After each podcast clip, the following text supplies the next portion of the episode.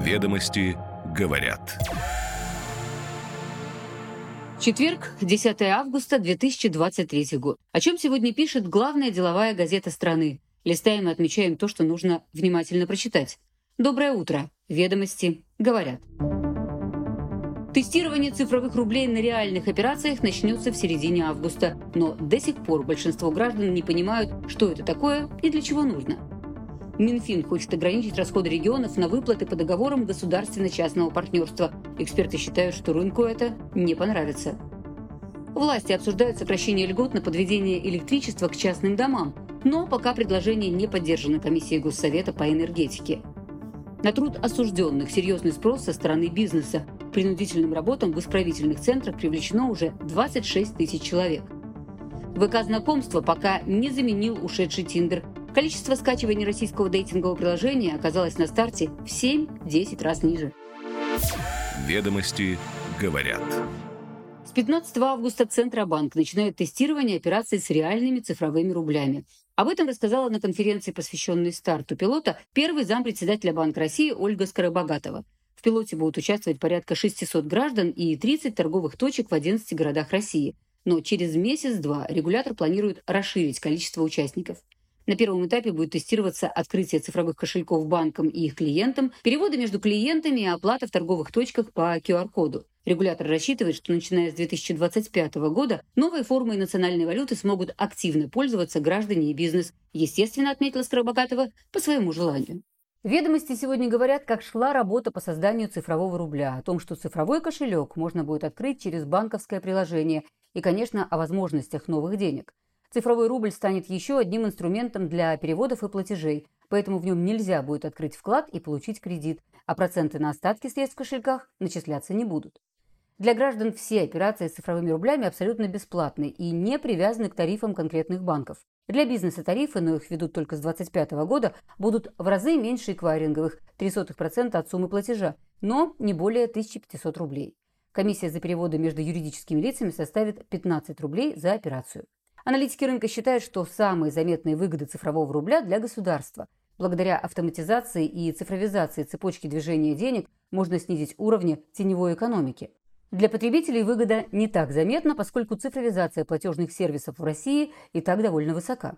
Что касается мифов, например, о тотальной слежке за гражданами с помощью цифрового рубля – Скоробогатова отметила, что безналичные средства тоже оставляют свой след, а соответствующие ведомства в соответствии с законом обеспечивают проверку платежей при выявлении подозрительных и мошеннических операций. По поводу того, что цифровые рубли можно купить в физической форме, нельзя, и предлагающие подобное явно вас обманывают. Ну и еще о сроке годности цифровых рублей и страхах, что при отключении электричества деньги пропадут со счетов. На это в ЦБ отвечают опять же, что цифровые рубли идентичны безналичным, поэтому тут волнения избыточны.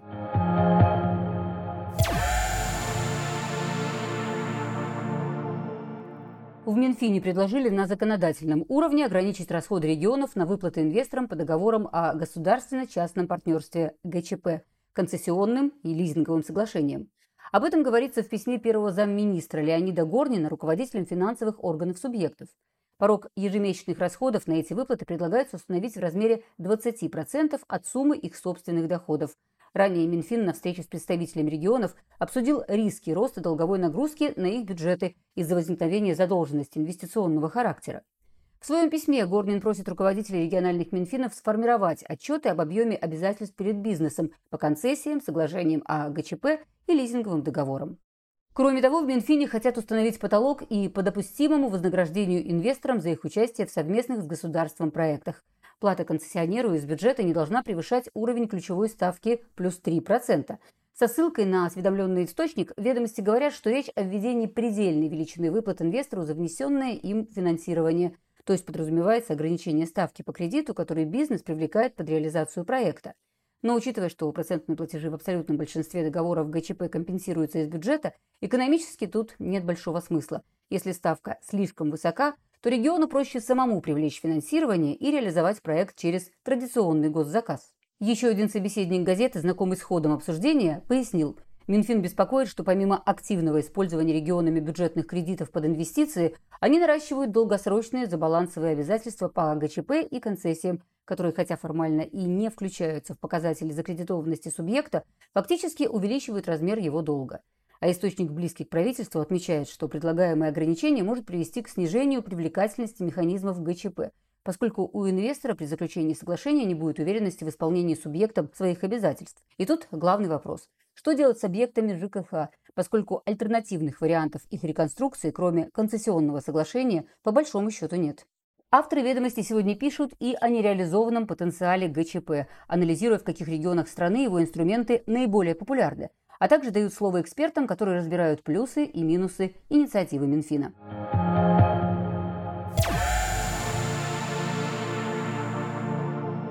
Власти регионов при участии энергетических компаний обсуждают отмену льготного тарифа при подключении к электросетям частных домовладений, не поставленных на кадастровый учет. Речь о домах на стадии строительства. Вопрос поднимался в начале месяца на комиссии Госсовета по энергетике. Пресс-службе Минэнерго сообщают, что большинство членов комиссии высказались против данного механизма, и министерство поддержало их позицию, поскольку это значительно ухудшит для граждан доступность электроэнергии во время строительного цикла, что негативно скажется на развитии индивидуального жилищного строительства в стране.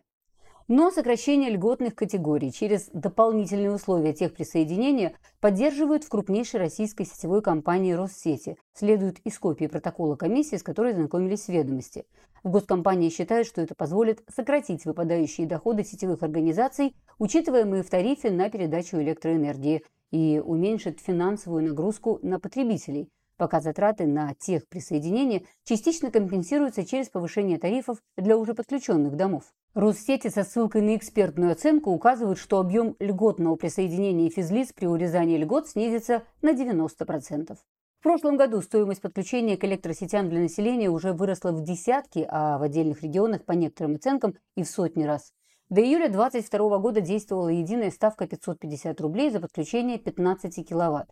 Но уже с 1 июля минимальная цена подключения составила 3000 рублей за 1 киловатт, а с июля этого года выросла до 4000, то есть за 15 киловатт получается уже 60 тысяч рублей, и в следующем году тариф тоже вырастет.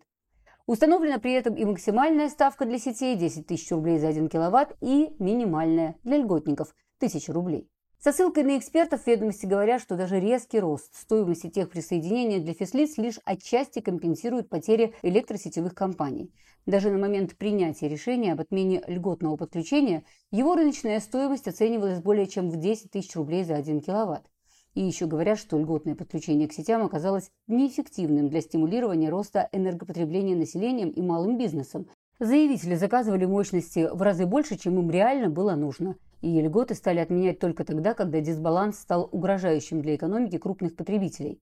В этой связи наиболее логичным механизмом была бы адресная компенсация из бюджета части расходов тем гражданам, которые в этом нуждаются.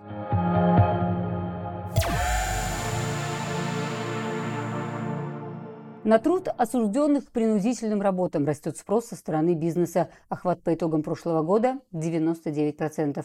Свыше 26 тысяч человек привлекаются сегодня к принудительным работам в 1700 организациях, говорится в ответе пресс-бюро Федеральной службы исполнения наказаний ФСИН на запрос ведомостей. Помимо этого, в коммерческих организациях трудоустроены еще несколько тысяч осужденных, отбывающих наказания в колониях поселения. Во ФСИН считают, что осужденные к принудительным работам – постоянная дисциплинированная рабочая сила, которая находится под наблюдением и контролем со стороны сотрудников уголовно-исполнительной системы. В зависимости от имеющейся специальности людей привлекают к труду в сферах строительства, сельского хозяйства, легкой промышленности, мебельного производства, лесозаготовки, ЖКХ, добычи полезных ископаемых, машиностроения, химической промышленности и иных сферах. В марте ФСИН отчитывалось, что создано 367 исправительных центров с возможностью размещения в них более 40 тысяч осужденных для исполнения альтернативного лишения свободы наказания в виде принудительных работ. И в ответ на критику некоторых аналитиков рынка труда, что классика принудительного труда – это случай отправки заключенного в полное подчинение работодателю на его условиях содержания и контроля, заверяют, использование труда осужденных не преследует цели получения прибыли. Это лишь средство исправления и важнейший элемент трудового воспитания и профобучения. Ну и со ссылкой на работодателей. Ведомости говорят, что, например, в компании «Озон» чрезвычайно довольны работниками из-за решетки. Показатели эффективности у них на четверть выше средних. Невыход на работу снизился на 17%, а текучесть персонала на 9%. А вот в РЖД от расширения эксперимента с осужденными отказались, поскольку нужен высококвалифицированный и узкоспециализированный персонал. Ранее госкорпорация привлекла 86 осужденных на строительство железнодорожной инфраструктуры Восточного полигона.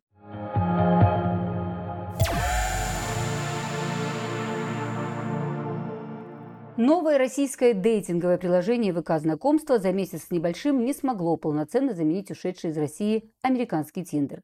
Из магазина приложения Google Play с момента запуска 29 июня пользователи загрузили ВК знакомства около 15 тысяч раз, а из App Store в магазине с 25 июля 10,5 тысяч. Это статистика аналитической платформы Sensor Tower. Есть и другие цифры, но суммарно все равно выходит не более 30 тысяч раз. По данным же Data AI, Tinder с начала 2023 года и до ухода из России в среднем загружали 50-60 тысяч раз в неделю, 200-240 тысяч раз в месяц. То есть количество скачиваний ВК знакомств оказалось на старте в 7-10 раз ниже. У ВК знакомства фримиум модель монетизации, то есть приложение бесплатно, но есть встроенные покупки. Стоимость месячной премиум подписки 599 рублей, 3 месяца 999, полгода 1490. Платная подписка позволяет пользователям увидеть лайкнувших их, возвращаться к случайно пропущенным анкетам и ставить 5 суперлайков в день вместо одного. По данным Sensor Tower, на iOS ВК знакомства заработали 22 600 долларов. Информация по Android недоступна. Но аналитики полагают, что сопоставимо, потому что в приложении Android есть возможность оплачивать покупки российскими картами. Ну и в целом с момента запуска компания суммарно заработала не более 50 тысяч долларов – нет пока в наших сервисах чего-то уникального, за что люди были бы готовы активно платить. Затраты на запуск проекта оцениваются вдвое выше. И тем не менее, со ссылкой на экспертов ведомости говорят, что ВК знакомство едва ли не единственное российское приложение, у которого есть шанс занять место ушедших глобальных сервисов. Пюр слишком нишевый и узконаправленный, Мамба, Друг вокруг, Табор и другие, с одной стороны, большие приложения, но с другой ими как будто не пользуется молодая платежеспособная аудитория, которая формирует потребительский тренд. Но серьезной доли рынка у сервиса ВК можно ожидать не раньше, чем через пару лет. И еще одно «но». Маркетмейкерами могут стать пока еще бесплатные приложения для общения по интересам типа дейтинга Твинди по поиску родственной души. Покупка их какой-то экосистемой может стать основным драйвером рынка, противовес пока еще сырому продукту ВК. Ведомости говорят. Каждое утро по будням ведомости говорят. Вашему вниманию краткий обзор печатной и электронной версии главной деловой газеты страны. Встречаемся завтра. На связи.